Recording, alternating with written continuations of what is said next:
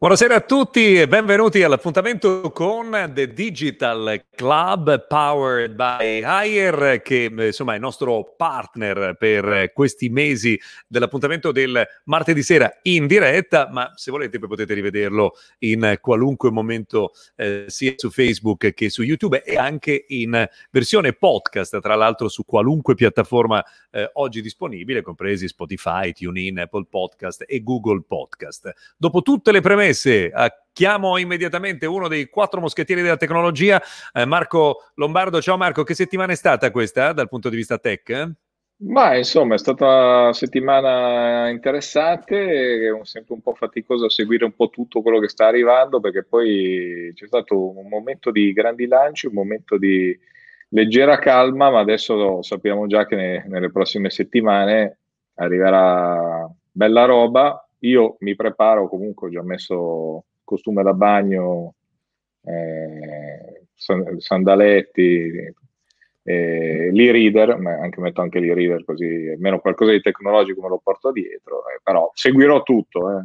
Tutto di, nuova, tutto di, nuova, generazione, tutto connesso. E vediamo invece come va per eh, Massimo Morandi da Cellulare Magazine. Ciao Massimo, tutto bene? Ciao Luca, buonasera. Sì, settimana come sempre piena. Eh, poi, come sempre, alla vigilia della, della, nostra trasmissione succede di tutto eh, e anche oggi è, puntualmente accaduto e quindi dobbiamo cambiare la scaletta, ma va benissimo perché noi siamo, siamo sempre sull'attualità. Dal punto, come... dal punto di vista calcistico, invece, questa volta chiedo a te come stai. Ma io tutto bene, insomma, ho finito le parole, mi sono rimaste solo le parolacce dopo i calci di rigore, ma insomma, per il resto tutto eh, tranquillo. Vi dirò più tardi anche come va, visto che la mia squadra è impegnata questa sera. Eh, e con noi, eh, oltre a Marco Lombardo e a Massimo Morandi, anche eh, Mark Perna, che insomma l'uomo del vecchio conio che mh, fa sempre lunghissime ricerche settimanali, no? Vero Mark? Ciao intanto. allora, cari amici del Bondimotta e della, e della Girella, giusto per citare cosettine dei nostri favolosi anni 80, 70, 90, insomma roba del vecchio conio, eh, ben ritrovati. Io vorrei fare un appello al mio gruppo. Eh, io non so voi, ma mi sento un poco stanco e vorrei andare in vacanza come buon Marco, ma testimonianze del vecchio conio, vorrei andarci con un oggetto che secondo me vi è molto chiaro, il mitico zainetto Invicta Jolly, nato, attenzione, senza credo eh, volontà da parte del, della produzione, eh, assolutamente eh, capace di essere distinguibile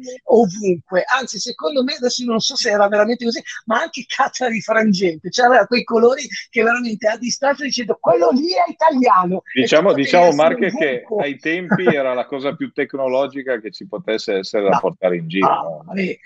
Era una roba meravigliosa, ma soprattutto era veramente, al netto di tutto, un grande simbolo di italianità. Tu veramente andavi in giro per il mondo, trovavi lo zainetto in dica e dicevi, ehi compà, anche te italiano, anche te qua stai. Eh, eh ecco, eh, voglia di vacanza e anche forse voglia di riempirlo con tanti oggetti tecnologici, eh, alcuni dei quali forse ne parleremo questa sera. La cosa bella è che la voglia di esplorare, no? di viaggiare con la tecnologia, ma eh, onestamente in questo periodo di viaggiare verso latitudini semplici, vicine ma oneste come la nostra bellissima Italia è enorme e io eh, mi eh, dispiacerò di non vedervi per qualche eh, settimana durante la nostra pausa, ma insomma uno shutdown questo bello, pulito, non lockdown, shutdown pulito e analogico in vacanza non vedo l'ora di farlo.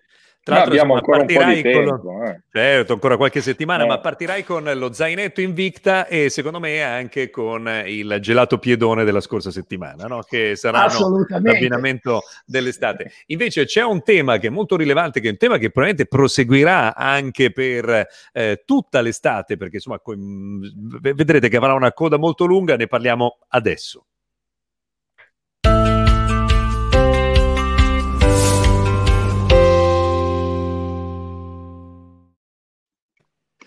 Allora, sapete che le chat news sono eh, l'appuntamento in cui affrontiamo quello che è un po' il tema principale della settimana sul fronte della tecnologia. Inevitabile, come diceva Massimo, che insomma eh, si sia inseguita no? la, la, cronaca di oggi, una cronaca che non è solo di tecnologia, perché è arrivata nelle prime pagine di tutte le testate di qualunque genere. E parliamo eh, della decisione del governo inglese di escludere eh, Huawei eh, dalla costruzione di reti 5G. È un argomento abbastanza, diciamo, articolato, no? Cioè dal 2021, dal primo gennaio, sarà vietato per le aziende inglesi comprare tecnologia 5G Huawei, entro il 2027 bisognerà abbandonare tutte le attrezzature attualmente in uso, eh, ma mm, che cosa succederà nel resto d'Europa? Eh, è una scelta giusta? Allora, mh, mm, parto da Mark, qui sotto. allora, eh, ne, cioè, botte, allora, sembrerebbe, se non una situazione, giusto per citare vecchi, vecchi richiami, cioè sembrerebbe un film di Piedone lo sbirro, cioè chi ne ha botte da orbi, ma cioè, io credo che questa situazione abbia raggiunto, eh, almeno per gli utenti finali, cioè per, chi, per i nostri ascoltatori, eh, un livello incomprensibile, eh, forse anche a tratti grottesco, cioè nel senso che eh, si capisce che proprio veramente abbiano deciso di andare contro un'azienda eh, sfruttando tutta una serie eh, di questioni eh, legate ipoteticamente alla sicurezza nazionale, eccetera, eccetera, eh, perché in questo momento Huawei è l'azienda leader, perché in questo momento Huawei è quella più brava, perché in questo momento loro sono quelli che hanno fatto le cose migliori. Eh, ma così eh, adesso forse avevate citato i rigori, io non, se, non so niente di calcio, lo so, quindi no. Cioè, ma è un po' scorretto. Cioè, è un po' scorretto. Allora, il I rigori, intendi? Cioè... I, rigo- i, i, i rigori esatto. sono stati scorrettissimi, Beh, ma, ma, non ecco. voglio rigirare col no. terreno alla piaga. No, qui il tema, il tema oggettivamente è che andare eh, contro un'azienda adducendo ovviamente a questioni di sicurezza nazionale, ma senza avere nulla in mano. Cioè, sbandierare un titolo ad effetto, ci spiano, è in pericolo la sovranità nazionale, eccetera, eccetera, quando, attenzione, credo che non sto dicendo nulla di nuovo, questa cosa succede tutti i giorni, prodotto di eh, o per la sicurezza nazionale fatto da altre altre nazioni, no? Cioè, in questo caso sappiamo tutti gli scandali che sono successi con eh, le, le, le, indagini segrete dell'NSA americana e se parliamo di spionaggio di reti, credo che altre intelligence in giro per il mondo facciano altrettanto. Quindi non è questo il punto, però il danno d'immagine e il, quello che si sta cercando di fare in questo caso credo che non abbia precedenti. A me dispiace molto, non solo per la simpatia che ho nei confronti di Huawei in generale, come azienda leader di tecnologia, ma più concettualmente. Eh, il nemico non si può eliminare facendo lo sgambetto. E questo è uno sgambetto che ha va- valutazioni e cose politiche enormi, ma insomma, oggettivamente io lo vedo così. Allora, tra poco vado qui accanto eh, da eh, Marco Lombardo perché lui ha un sacco di informazioni eh, molto interessanti che riguardano anche il valore economico della decisione che ha preso l'Inghilterra e quello che potrebbe avere se anche il resto d'Europa eh, seguisse la decisione inglese. Prima però scendo invece, no, vediamo, là, là, là sotto, qua, eh, eh, qua sotto da Massimo Morandi perché chiedo, Massimo, secondo te corrisponde al vero insomma, il fatto che il risultato d- della decisione inglese sia mh, dovuta a una fortissima pressione americana?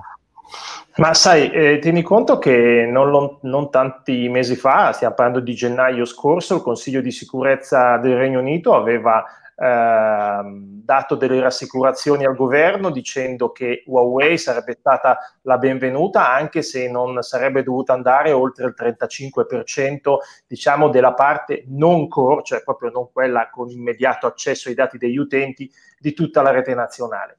Ora c'è stato chiaramente un voltafaccia sospetto, le pressioni americane delle ultime settimane su tutti gli alleati europei sono state riprese un po' da tutta la stampa internazionale e oggi ci vengono in qualche modo a dire che ehm, non si fa più niente e che entro il 31 dicembre tutti gli operatori dovranno addirittura abbandonare da un lato ehm, tutto quello che di nuovo ci sarebbe dovuto costruire, ma addirittura poi togliere anche tutte, tutta la componentistica Huawei.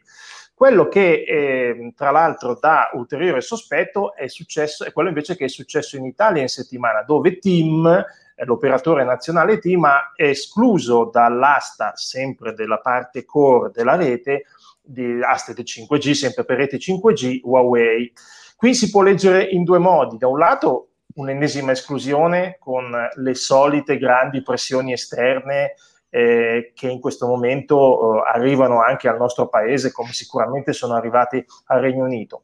Dall'altra qualcuno invece l'ha interpretato in maniera positiva, cioè il fatto che Huawei sia stata comunque esclusa dall'asta, dalla prima asta di partecipazione al core del 5G potrebbe significare invece un'apertura di un'altra porta per tutto il resto del, della rete. Eh, vedremo nelle prossime settimane cosa, cosa farà eh, team e cosa faranno gli altri operatori, io veramente mi auguro che l'Italia possa in qualche modo essere diversa in questo senso. Capi- capisco bene che eh, le pressioni politiche ed economiche le, le, le, avremo ad alti livelli anche noi, ma che si possa comunque dare fiducia a un'azienda che in questi anni ha sviluppato una tecnologia stupenda. Tra l'altro, eh, Massimo, insomma, eh, poi, poi, arriva Marco eh, per, eh, arriva Marco per eh, insomma, i, i, numeri.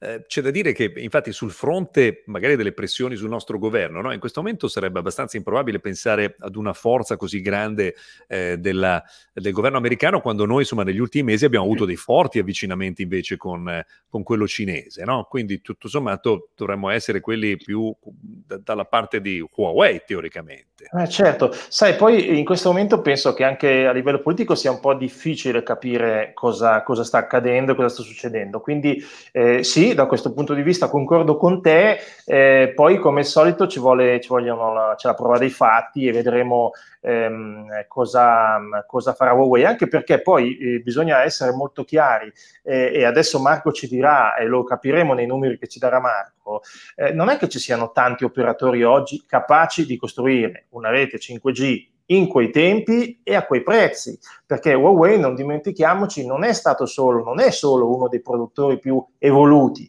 è uno dei più evoluti, dei più veloci e uno dei più a buon prezzo. Quindi eh, tutto questo deve essere valutato. Poi ci sta benissimo e capisco il problema di sicurezza nazionale, è un problema che deve essere affrontato, però secondo me con la giusta serietà, trasparenza e anche serenità in un certo senso, ma questo poi vale, vale per tutto, perché l'abbiamo ripetuto tante volte in questa trasmissione, Luca, i fatti più grandi di spionaggio eh, sono i libri di storia eh, passati, ma anche quelli più recenti ci dicono che tutti hanno spiato tutti. Quindi da questo punto di vista io non mi sentirei tranquillo con nessuno.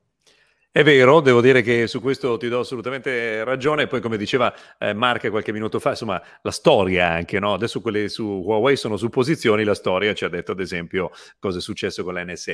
Eh, invece, chiedo a questo punto a eh, Marco Lombardo eh, di dare uno sguardo a quelli che sono i numeri anche. Eh, allora, io inforco gli occhiali perché purtroppo ho un'età, sono del, sono del vecchissimo conio io. Ma ehm, per dire questo, eh, uno studio di Oxford Economics, quindi come dire, viene dalla Gran Bretagna, non, eh, non possiamo tacciare di essere un, uno studio di parte che viene magari dalla Cina, eh, racconta eh, le seguenti cose, che eh, far, mettere fuori eh, Huawei dalla, dalla, costruzione delle reti 5G eh, in Europa eh, causerebbe dei danni economici di, non di poco conto. Eh, faccio degli esempi. La Gran Bretagna, per esempio, che oggi ha deciso questo, eh, perderà circa 374 milioni di euro l'anno eh, per la costruzione, perché si dovrà, dovrà sostituire nella costruzione della, della, della rete eh, e avrà una, eh, dire, un, un, danno del prodotto interno lordo da qui al 2035 di 4 miliardi e mezzo di euro. In più ci saranno più di 7 milioni di persone che resteranno nel, 2000, dal, nel 2023 resteranno fuori dalla, dalla, dire, dal possibile utilizzo della rete 5G. In Italia questi numeri sono 282 milioni per quanto riguarda i costi aggiuntivi per farsi la rete 6, milioni e 900 mila persone, quelle che resteranno fuori nel 2023, e 4 miliardi e 700 mila il danno, eh, il PIL, eh, nel PIL per, il, per, i mancati introiti, per il fatto che la rete a, arriverà in ritardo e, inevitabilmente. Eh, se invece facciamo un conteggio europeo, adesso non stiamo a dirli tutti, però per l'Unione Europea questi numeri sono 2 milioni e mezzo, 2 eh, miliardi e mezzo di euro eh, di, di, costi aggiuntivi, 46 milioni, 47 milioni di persone che restano fuori dal, dalla fruizione del 5G e 32 miliardi e mezzo eh, di eh, PIL ehm, che diventano in tutta Europa 40 milioni, 40 miliardi, scusate, con 56 milioni fuori dalla, dalla, dall'arrivo della, della rete 5G e 3 miliardi l'anno di costi aggiuntivi per la costruzione della rete. Allora, questi sono numeri che ovviamente inchiodano la decisione che, che potrebbe essere presa di lasciare fuori Huawei da, dall'Europa. Ci sono due cose che io mi, mi, mi, mi viene da dire. La prima è ma dove erano i paesi occidentali fino a poco tempo fa? Cioè, non è che la Cina è diventata la Cina adesso, la Cina è un, progetto, un programma di economia eh, di un paese sappiamo, do, dove sappiamo che la democrazia ancora insomma, è un concetto un po', un po' lontano, ma un paese altamente tecnologico sul quale i paesi occidentali si sono adagiati. Perché? Perché, per esempio, in Europa chi fa le reti 5G sono diciamo tra i player eh, maggiori Ericsson e Nokia, che sono indietro dal punto di vista tecnologico rispetto a Huawei e quindi dovranno recuperare terreno. Certo, potranno essere d'aiuto per fare le infrastrutture, ma non faranno mai le infrastrutture con questa velocità. E se poi portiamo questo esempio negli Stati Uniti, noi sappiamo che gli Stati Uniti sono un paese da quel punto di vista nelle infrastrutture tecnolo- tecnologicamente molto arretrato rispetto anche già all'Europa. Quindi già questa, la, la colpa è il mancato investimento in tecnologia fatto negli ultimi anni. Seconda cosa, lasciare Huawei solo in Cina, cioè mettiamo che eh, Huawei viene cacciata dal mondo occidentale e torna in Cina. Vista la velocità e come dire, la bravura anche nel fare la tecnologia e nel fare gli strumenti tecnologici e fare le infrastrutture tecnologiche, il risultato può essere solo rendere la Cina una superpotenza ancora più super perché e noi resteremmo ancora più indietro, la Cina sarebbe ancora molto più avanti con i pericoli che possiamo sapere dal punto di vista politico, dal punto di vista economico. Non ci dimentichiamo che la maggior parte del debito pubblico americano è in mano alla Cina. Per cui eh, questo è il di- vero discorso. È chiaro che bisogna, mh, mm, come dire, mettere un paletto per dire ok, eh, Huawei, la Cina, facciamo le infrastrutture con loro a determinate condizioni, ma certamente la soluzione è, non è buttarli fuori. Allora, eh, direi che magari torniamo in chiusura del nostro appuntamento su eh, questo tema, insomma, per eh, una chiusura della puntata di oggi, perché adesso c'è un eh, altro momento importante e io chiamerei, insomma, il nostro futurologo a riaccendere la palla di cristallo.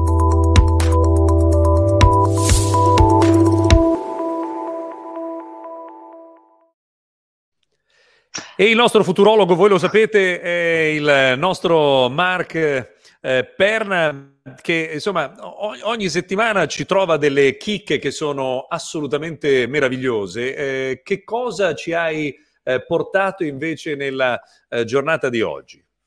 Allora, come diceva il mago Ronzo con la sola imposizione delle mani, vi faccio vedere eh, scorrere sotto eh, il, nostro, eh, il nostro, un nostro video eh, che racconta un progetto che mi è sembrato molto interessante proporre alla vostra attenzione. Eh, stiamo parlando di strade. Eh, un tema che apparentemente può sembrare normale, lo diamo per scontato, noi camminiamo sulle strade, andiamo in macchina sulle strade, eh, le strade collegano un sacco di vie, eccetera, ma se c'è un uh, argomento che è fondamentale, figuriamoci con tutto il caos che in questo momento eh, c'è intorno al tema delle autostrade e del, ovviamente la revoca eh, ad Atlantia eh, è uno degli argomenti eh, che apparentemente eh, ha pochissimo a che fare con la tecnologia, eppure è un asset fondamentale del paese, dei paesi civili di tutto il mondo. Ecco, allora mi sono fatto una domanda, ma si può innovare il modo di fare le strade, di costruire le strade, di progettare le strade, non tracciare una riga, ma eh, renderle più tecnologiche. Allora sono andato a fare una piccola ricerca in rete e ho scoperto un paio di progetti. Uno di questi è quello che eh, state vedendo, delle strisce luminose che accompagnano le strade, le autostrade eh, del nostro paese. Questo progetto che nasce dallo studio Rosengrade o Rosengrade, eh, se si vuol dire in olandese, perché di Olanda stiamo parlando, è un progetto che è andato via sperimentale lungo una uh, via che era la statale 329 ad Os in Olanda. E cosa hanno pensato? Hanno pensato di usare una speciale vernice per indicare i confini della strada che durante la giornata di sole raccogliesse la potenza ovviamente dei raggi solari e che eh, restituisse poi come una striscia fluorescente in, eh, questa luminosità durante le ore buie. Io l'ho trovato una cosa geniale, geniale perché costa poco, ha il grande potere di riuscire a far vedere la strada anche quando la strada è buia o poco illuminata, aiuta ovviamente a, a, a ad avere maggiore attenzione quando si guida nelle ore notturne e, e anche il potere ovviamente di aiutare gli automobilisti a guidare in condizioni di critica visibilità, per esempio eh, quando c'è ovviamente la nebbia. Questo progetto eh, che vi sto facendo vedere in questo momento e per chi ci sta ascoltando sono dei pannelli solari da mettere sul manto stradale. Anche, in questo progetto, eh, anche questo progetto è stato particolarmente innovativo, ha, raccolto 2 milioni di dollari su Indiegogo ed è venuto in mente a un signore in, the middle of nothing nel West americano, è un signore che si chiama Scott Brochwell, eh, che ha detto eh, eh, i pannelli solari si mettono eh, ovviamente eh, sui tetti delle case, eh, producono energia, eh, hanno un grande potere, eh, ma perché non lo mettiamo eh, sulle strade? Eh, la gente ovviamente come quando si parla di innovazione eh, e qualcuno dice di una cosa un po' fuori dal coro, ride, eh, schernisce. E invece questo progetto, anche solo per stimolare il dibattito su come si può innovare eh, il, nostro, eh, il nostro manto stradale, le nostre strade, che sono ovviamente eh, fondamentali, in realtà è il principio molto valido, perché se noi inseriamo sotto il manto stradale, insieme all'asfalto, questi pannelli, noi intanto abbiamo chilometri e chilometri, migliaia migliaia di chilometri a disposizione per raccogliere energia solare. Perché poi ovviamente l'asfalto sappiamo attrae i raggi solari ed è poco esposto. E in più, sì, essendo fonte di energia, possono dare energia a tutta la rete stradale. Pensiamo alla possibilità eh, di dare energia ai semafori, alla segnaletica, anzi in realtà questi pannelli possono addirittura rappresentare degli strumenti di visualizzazione di messaggi. Eh, devi rallentare, c'è stato un incidente, eh, uno stop grande come una casa che non puoi non vedere perché è illuminato. Insomma, eh, il ragionamento che volevo fare io e condividere con voi è proprio questo, cioè la bellezza dell'innovazione, della tecnologia quando si proietta verso il futuro, è cambiare delle cose che apparentemente diamo per scontate, no? come le strade, l'asfalto e ci va bene così. E invece no, quando smettiamo di pensare che ci va bene così, nascono idee eh, nascono sperimentazioni e anche nasce quella grande capacità eh, di cambiare, se vogliamo, le sorti dell'umanità e il nostro futuro. E ho voluto citare questo tema un po', eh, ripeto, perché c'è tutta questa grande diatriba sul tema autostrade, autostrada per l'Italia, eccetera, che è politica nazionale popolare, però la proiezione è ma veramente noi avremo un gran bisogno di innovare le cose che fanno e cambiano le sorti del nostro modo di vivere e le strade sono importanti. E beh, vorrei sapere cosa ne pensate voi. Io ho trovato queste due idee geniali, sono solo alcune idee, ve ne parlerò di altre. Per esempio, ho scoperto un'azienda eh, che produce un particolare asfalto. Attenzione per la, la sindaca Raggi, che ripara le buche in auto, si riparano le buche in automatico. Sarebbero cose geniali, ovviamente quando le cose sono geniali spaventano, forse un po' come Huawei. Cosa ne pensate? Beh, Massimo. Ah, guarda, io sono sempre affascinato da, eh, ricerca dell'utilizzo, ad esempio, dell'energia solare, eh, che mh, sono, sono, convinto mh, nella tecnologia nonostante abbia fatto passi da gigante in certi campi, non ha ancora sfondato in altri. Ehm, abbiamo visto tra l'altro in, uh, la settimana scorsa il lancio di una linea di, di smartwatch eh, che grazie al sole raddoppiano l'autonomia. Sappiamo che più gli oggetti sono piccoli, ad esempio più il sole eh, fa, fa, fatica naturalmente a ricaricare, più i pannelli mh, fanno fatica a ricaricare i dispositivi.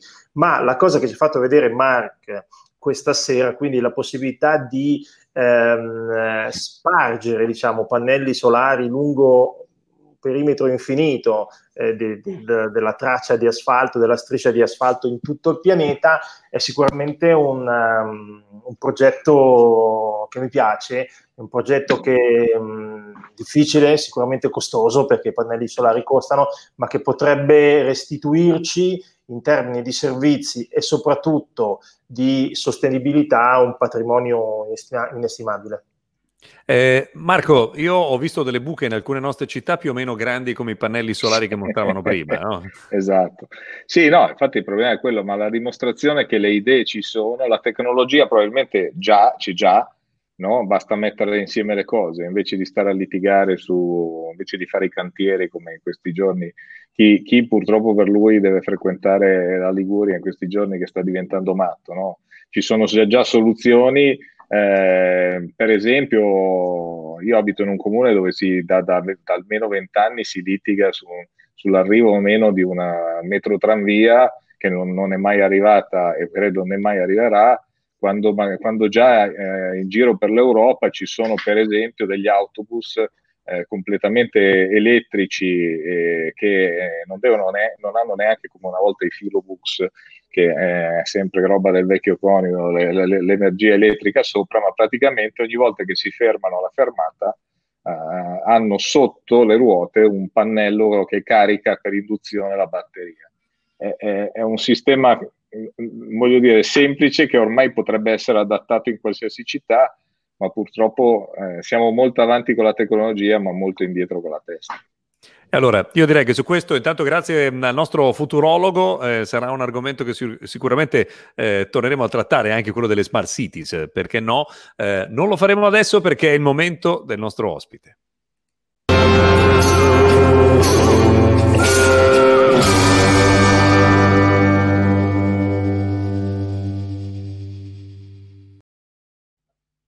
E con eh, nostro, la nostra introduzione modello Mezzogiorno di Fuoco vorrei dare il benvenuto a Pier Giorgio Bonfiglioli eh, di Haier. Buonasera Pier Giorgio e eh, benvenuto. Allora, eh, ci, diamo del tu, tu che ti occupi eh, di eh, IoT e ti occupi insomma di mondo dell'innovazione per Haier. Ehm, che periodo è questo dal punto di vista insomma, delle innovazioni, delle novità? Questo 2020 ha già portato delle sorprese interessanti? Ma è un periodo sicuramente molto interessante e con, con, delle novità che sono di assoluto rilievo. È chiaro che abbiamo avuto, come, come tutto il mondo, un po' di rallentamento dovuto a questa, a questa epidemia che ha colpito un po' tutti. Eh, devo dire però che l'azienda per cui, per cui, lavoro a livello internazionale ha continuato ad investire ed investire in maniera importante in quelli che sono temi di innovazione e di delivery sul mercato, per cui eh, avremo nei prossimi mesi delle, delle novità che lanceremo sul mercato che sono frutto del lavoro fatto negli anni scorsi e che è continuato anche in questi, in questi periodi così, così duri durante i quali poi l'azienda comunque è riuscita a muoversi in maniera alternativa rispetto alle maniere, ai modi tradizionali di lavoro, ma che eh, siamo riusciti poi alla fine a portare avanti quelli che erano i progetti più importanti con un altissimo livello di innovazione e di attenzione verso il consumatore. Eh, prima di chiamare in causa Marco, Massimo e Marco, volevo chiedere una cosa, mi è venuto in mente proprio mentre eh, Pio Giorgio si stava parlando delle eh, novità in arrivo. No? Quanto tempo passa di solito dall'idea al prodotto dentro un negozio? Beh, noi siamo, eh, dipende molto dal, dal, settore, dipende molto da, da come è strutturata l'azienda. Noi siamo un'azienda che storicamente è sempre stata eh, estremamente veloce ed efficace sul mercato, quindi abbiamo un time to market decisamente eh, veloce. Siamo decisamente veloci e portiamo eh, un prodotto dall'idea al prodotto sul mercato nel giro grosso modo di un anno. Poi dipende molto dal prodotto, dipende molto dal progetto. Eh, sotto, sotto, la mia responsabilità, quindi sui prodotti IoT, eh, siamo decisamente più veloci. Eh, vi voglio fare, fare, un esempio che penso sia eh, veramente interessante e importante per i consumatori. Durante questo periodo di, di epidemia abbiamo, eh, come tutti, studiato il mercato, cercato di capire quelle che sono le dinamiche del mercato e abbiamo individuato, noi siamo eh, leader assoluti nelle smart appliances, in particolare nel settore del lavaggio, dove abbiamo delle quote di estremo rilievo, abbiamo rilevato la necessità, per esempio, di eh, programmi specifici per il lavaggio delle mascherine, mascherine di tessuto, mascherine di eh, tessuti differenti, eh, che eh, abbiamo deciso di, di, gestire immediatamente e nel giro di alcune settimane, quindi non mesi, non anni, alcune settimane, abbiamo messo sul, sulla nostra soluzione smart, quindi attraverso l'applicazione, è possibile fare il download di programmi specifici per il lavaggio di mascherine che appunto eh, sono delle contingenze del momento, ma che grazie a prodotti smart, grazie alla possibilità di essere così agili, così flessibili e così veloci, abbiamo messo sul mercato nel giro di 40 giorni. Beh, insomma, devo dire, tempo veramente incredibile. Allora, Mark, eh, Marco Lombardo, eh, scusami, eccomi, ti chiamo in eh, causa per eh, insomma, accompagnare il nostro ospite. Ma, ehm, Pier Giorgio, io sono molto affascinato, devo dire, su come queste macchine moderne no? Funzionano, reagiscono ai comandi, Ehm, e il discorso che si faceva è che eh, questa è la dimostrazione, probabilmente proprio negli elettrodomestici c'è la dimostrazione di quanto la tecnologia possa essere usata per un uso intelligente e per il benessere delle persone. Cioè, eh, stiamo parlando di lavatrici, frigoriferi, insomma, tutto quanto l'asciugatrice, tutto quello che, che, che, no, che è in casa che è possibile, eh, come dire, eh, adesso poi ne parleremo della, del, delle, delle, delle, vostre app, no? eh, di, di, di, degli sviluppi che avete, però insomma è possibile dirigere in maniera intelligente in modo da risparmiare eh, tempo, forze, fare altro e avere delle macchine che lavorano per te sotto il tuo comando. Secondo me il riassunto, diciamo, dello sviluppo tecnologico futuro viene rappresentato perfettamente dagli elettrodomestici. Beh, eh, allora, mh, diciamo che sono passati, eh, abbiamo anche noi fatto eh, degli step che, sono, che si sono susseguiti nel corso degli anni. Eh, l'azienda ha lanciato nel 2014 la prima linea di elettrodomestici completamente connessi, era il, il 2014 e a quel tempo parlavamo di prodotti connessi, quindi la nostra priorità era fornire al consumatore un prodotto eh, che dasse la possibilità di un controllo da remoto piuttosto che da divano, per dirla in maniera molto più semplice, aggiungendo qualche piccola funzione. È chiaro che questo qui andava, andava bene nel 2014 quando parlavamo di tecnologia. Eh, molto rapidamente, devo dire già dal 2015 ci siamo resi conto che non era sufficiente, non era sufficiente per noi, ma non era sufficiente per il consumatore perché aveva bisogno di percepire dei vantaggi tangibili, tangibili nel senso la semplificazione di routine quotidiane, la possibilità di fare delle operazioni che con un prodotto tradizionale non puoi fare, la possibilità di un controllo multiplo degli elettrodomestici, ma soprattutto fornire una soluzione utile per il consumatore. L'esperienza di utilizzo del consumatore attraverso l'applicazione del prodotto che deve lavare bene, deve conservare bene, deve cucinare bene, deve pulire bene, quindi tutto il mondo degli elettrodomestici che noi, che noi gestiamo, la base di tutto questo è chiaramente un elettrodomestico affidabile e performante sul quale noi step by step abbiamo inserito delle funzionalità, degli automatismi utilizzando eh, algoritmica agli inizi, oggi soluzioni di intelligenza artificiale, eh, machine learning e tutto quello che riguarda le nuove tecnologie che portano queste soluzioni eh, che non chiamiamo più eh, prodotti connessi, le chiamiamo soluzioni smart, proprio perché sono delle soluzioni che forniscono al consumatore un'esperienza differente e che li aiuta nelle routine quotidiane. Allora, io chiamo in causa anche Mark e devo mettere in guardia anche il nostro Pio Giorgio sul fatto che arriva uno dei momenti difficili da affrontare della nostra serata. Mark. Mi spiace per Giorgio, a me toccano sempre quelle domande che però sono quelle della mia nonna, quindi adesso ti devo fare questa domanda precisa, ma molto, mi dovresti rispondere molto onestamente. Allora, noi adoriamo la tecnologia, ci piacciono le cose connesse, va, va tutto bene, anzi ci esaltiamo. La verità è che progettarle è molto difficile. Implementarle, cioè fare in modo che funzionino a casa degli utenti, è molto, ma molto più difficile.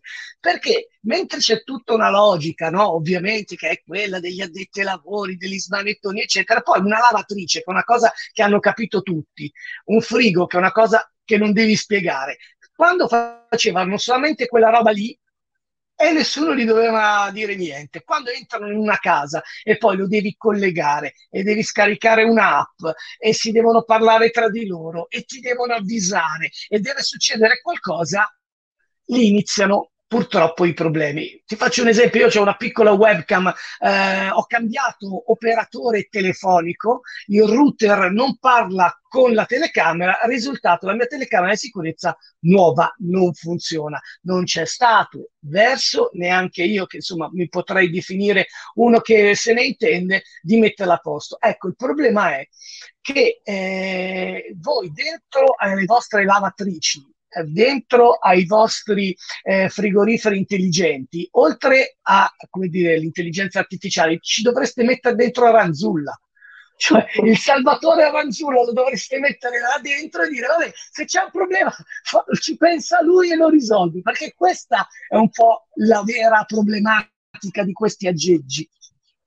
Allora, eh, sono problematiche che conosco abbastanza bene eh, devo dire anche, anche purtroppo. E nel corso degli anni abbiamo lavorato intensamente proprio al fine di risolvere questo tipo di problematica che è abbastanza comune. È comune per una serie innumerevole di motivi. Eh, si va dal, eh, dal, prodotto che ha un problema al sistema operativo che non è compatibile col device, all'utente che non ha ben capito che cosa deve fare, al prodotto che ha un piccolo problema, quindi le, le soluzioni a questi problemi sono, sono, difficili, noi le abbiamo affrontate in maniera importante eh, dedicando persone, dedicando tempo e dedicando testa a cercare di capire come risolvere il problema.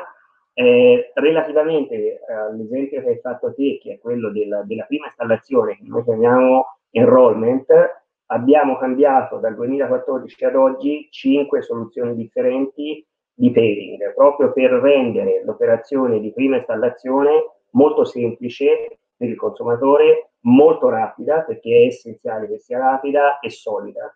Eh, oggi abbiamo una soluzione che abbiamo chiamato Easy Enrollment, che permette di fare la registrazione utilizzando il social login. Quindi se hai un un account social di quelli più diffusi, più importanti, parliamo di Facebook, parliamo di Google, parliamo di LinkedIn, eccetera, hai la possibilità con un pulsante di fare la registrazione. E quindi agganci il tuo profilo a quello eh, del, del, sistema che poi permette il, il controllo poi dell'elettrodomestico.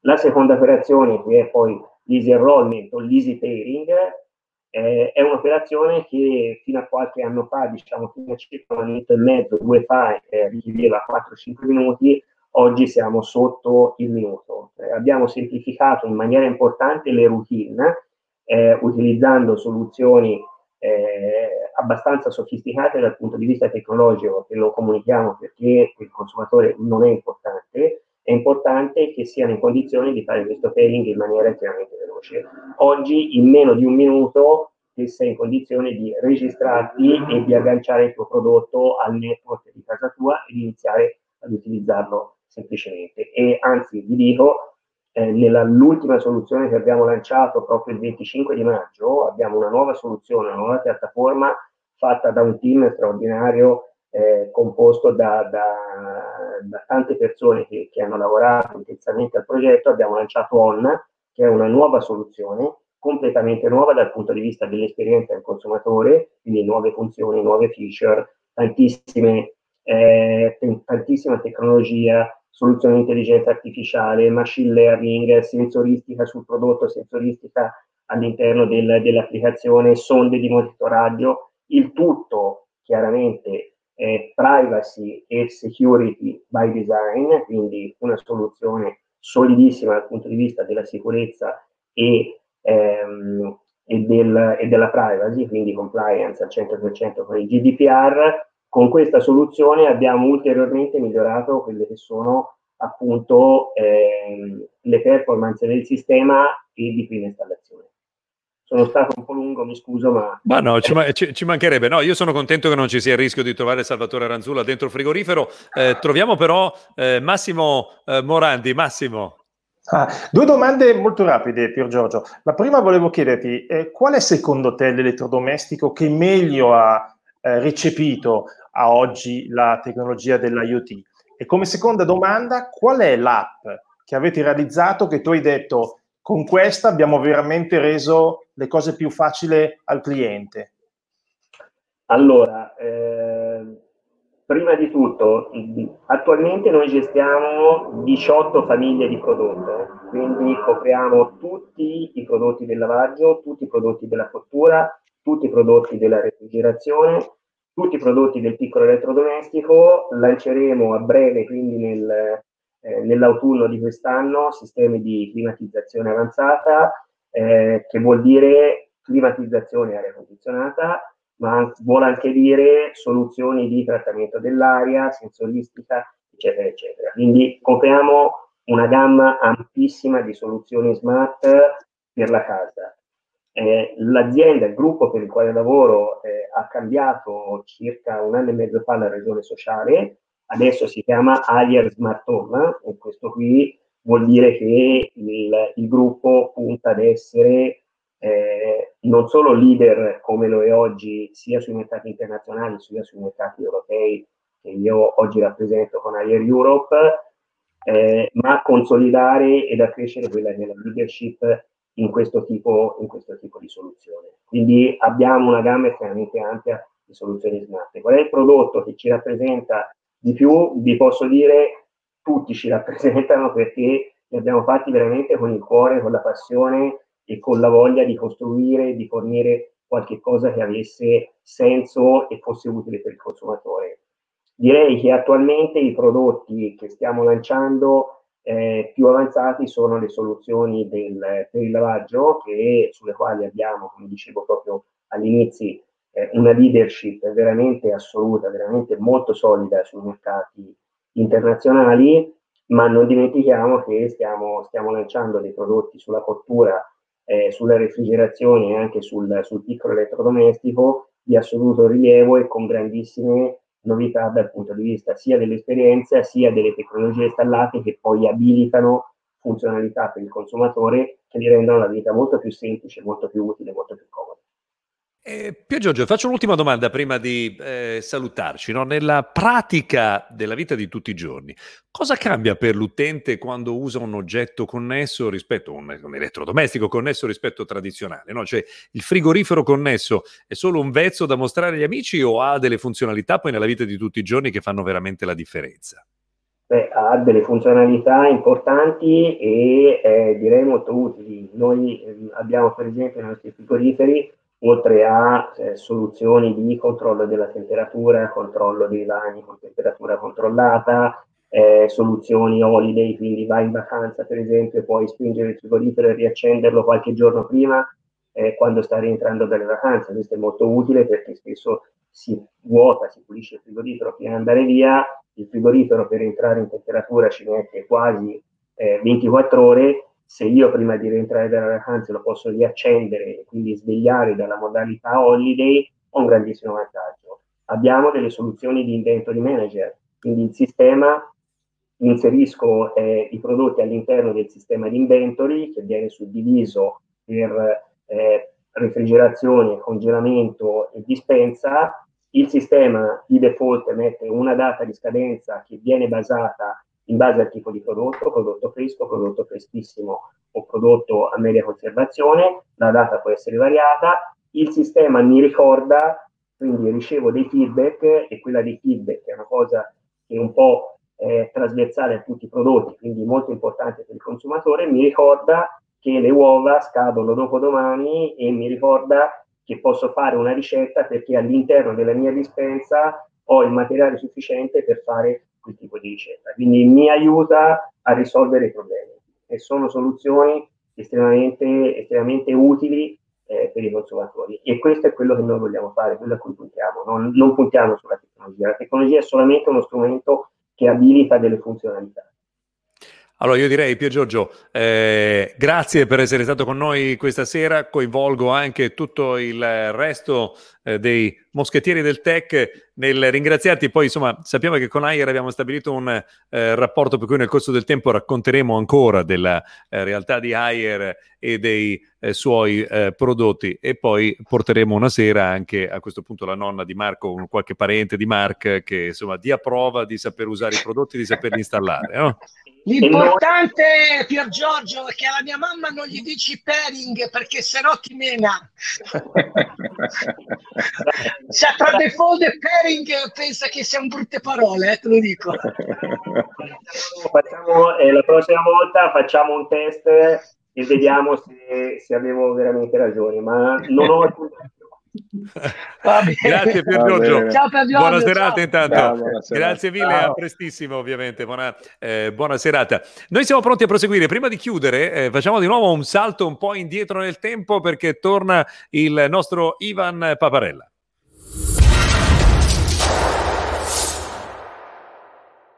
Allora, il montato smontato, anzi per voi ancora una volta questa sera torniamo indietro nel tempo. Guardate qui. Ciao Ivan, buonasera. Buonasera e ben ritrovati in questa nuova puntata di Smontato per voi. Facciamo un nuovo viaggio nel passato, in un triennio 1999-2000-2001. Ve lo racconto con Ericsson T28S ed Ericsson T39M. È il 1999 quando l'azienda svedese lancia questo piccolo gioiello di tecnologia pieno di nuovi contenuti estetici ma anche tecnici. Partiamo proprio da qui. C'è una nuova batteria ai polimeri di litio. In quel momento di solito si utilizzavano le batterie agli ioni di litio, in quel caso c'è una soluzione liquida. In questo caso c'è invece una vera e propria gelatina, chiamiamola così, che è più facilmente eh, lavorabile e molto leggera. 23 grammi, appena appena più spessa di una carta di credito, 500 mAh di capacità. Questo permetteva di avere un'estetica bellissima sul posteriore perché il telefono era perfettamente piatto. Dal punto di vista estetico c'era un altro dettaglio che era entusiasmante. Questo pulsantino bastava premerlo per sbloccare il flip e rispondere. Era una figata unica per, per quell'epoca. Purtroppo il continuo apri-chiudi del telefono faceva sì che maschio e femmina prendessero un pochettino di gioco e non so quante decine di volte ho cambiato flip e cover anteriore, ma ne valeva veramente la pena. C'era poi questa antenna, una sorta di pinna di squalo che regalava a questo telefono delle performance in tema di ricezione e trasmissione del segnale che credetemi non ho mai più ritrovato nei vent'anni successivi. Tra l'altro l'antenna si poteva facilmente smontare, esisteva un accessorio originale di Ericsson, un'antenna ad alto guadagno che aveva uno stilo telescopico che migliorava addirittura le eh, prestazioni. La cosa che adoravo di questo telefono erano i comandi vocali. All'epoca, per una serie di motivi, facevo circa 30.000 km all'anno in moto. Mettevo il mio caschetto, auricolare a filo. A metà del filo c'era un pulsantino, bastava premerlo per attivare i comandi vocali. Chiamavo le persone semplicemente con il nome, rifiutavo le chiamate con la voce, riuscivo anche a registrare le telefonate che utilizzavo come appunti per il mio lavoro. Passano due anni e arriva Ericsson T39M, M sta per multibanda, il telefono riusciva a utilizzare la frequenza 900, 1800 e 1900 MHz. Non era solo un aggiornamento estetico, ora vi faccio vedere anche il perché. Questi erano i due volantini di presentazione dei telefoni, T28S e T39M. La differenza tra i due telefoni sta nella valanga di informazioni che vedete in più sul pieghevole del T39M. Leggo con voi, GPRS, sì, c'era un modem integrato a 28,8K che poteva permettere al telefono di andare in internet. C'era anche il protocollo WAP, questo consentiva al T39M di navigare su siti eh, scritti in WAP, ma anche di utilizzare questa tecnologia per connettersi da remoto e sincronizzare da remoto le PIM, Personal Information Management. Quindi potevate ad esempio sincronizzare il telefono con Outlook con tutta la rubrica in multicampo, quindi più numeri di telefono per lo stesso contatto, indirizzi mail e anche la. Indirizzi mail, il telefono supportava anche POP3 e IMAP4, quindi poteva anche scaricare le mail e scrivere le mail. C'era anche la porta infrarossi, io utilizzavo questo telefono con uno dei primi IPAC e tramite l'infrarossi eh, utilizzavo il telefono come un modem, anche in questo caso c'era un ottimo livello di eh, trasmissione. C'è anche la batteria ad alta capacità che avevo comprato per questo eh, dispositivo. Vediamo se mi dimentico qualcosa. No, GPRS abbiamo detto più o meno tutto. Abbiamo parlato del 99 e del 2001 e manca il 2000. Per farlo cosa faccio? Prendo un altro volantino. Purtroppo il telefono non ce l'ho e a me credo che non ce l'abbia nessuno. Asmau 2000 Ericsson presenta T36M, un telefono che non è mai arrivato sul mercato. Forse era troppo avanti a livello tecnologico per l'epoca, ha creato dei problemi. In realtà anche T28S ha avuto qualche problema hardware iniziale, ma il telefono non è mai arrivato sul mercato. T36M condivide col T39 una chicca tecnologica sono stati i primi telefoni a importare sul mercato il Bluetooth integrato nel telefono. All'epoca bisognava utilizzare un adattatore esterno. Ecco che il Bluetooth, che di fatto è una tecnologia eh, che Ericsson ha sostanzialmente inventato, anche se c'era anche un altro genitore insieme ad Ericsson, di integrare nel telefono questo tipo di tecnologia. C'era un auricolare dedicato, c'era addirittura un modulo fotocamera che si chiamava MCA10, col quale ho fotografato mezza Parigi all'inizio degli anni 2000 che ci permetteva anche di fare già le fotografie. Due telefoni che erano e sono degli autentici gioielli con un concentrato di tecnologia che eh, in alcuni casi sarebbe attuale addirittura adesso. Beh, io vi devo fare una confessione. Quando parlando con amici appassionati mi viene chiesto qual è secondo te il miglior telefono della storia, a me viene sempre in mente il mio T28S. Ci vediamo settimana prossima. Un saluto da Ivan.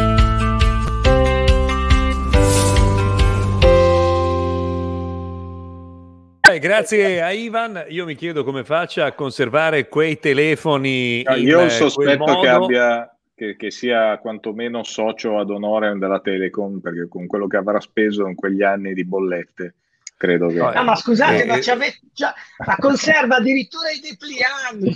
sì, cioè, sì. Io mi chiedo onestamente, ma dove ha lo spazio per mettere quelle robe lì? Io penso non sia... c'entrano neanche più gli auricolari in casa, lui c'ha anche il depliant, un mito, un mito assoluto. Allora, però, io... però ci ha fatto Luca, ci ha fatto rivivere dei termini come WAP che noi abbiamo, ahimè, vissuto, provato, utilizzato, ma che ci eravamo quasi dimenticati, perché oggi c'è internet. No, è vero. È vero, è vero. Poi guarda, ti dico, riguardando il T28 mi è venuto in mente uno dei miei primi drammi tecnologici, insomma quello che eh, pochi giorni dopo che avevo comprato quel telefono mi si era rotto il gancetto che teneva chiuso eh, lo sportellino ed era stato uno dei primi casi di un fenomeno che poi in realtà si è replicato eh, insomma in quantità esagerata. Poi quello era il telefono, tra l'altro che insomma il T39 invece è stato il modello che, insomma, che essenzialmente ha affossato eh, Ericsson per i problemi che c'erano stati nell'assemblaggio di molti dei prodotti. Per cui insomma ha riportato veramente un tempo che sembrava eh, no, no, non esistere addirittura più. Allora, siamo giunti al termine, ma chi di voi ha avuto il T28 o il T39?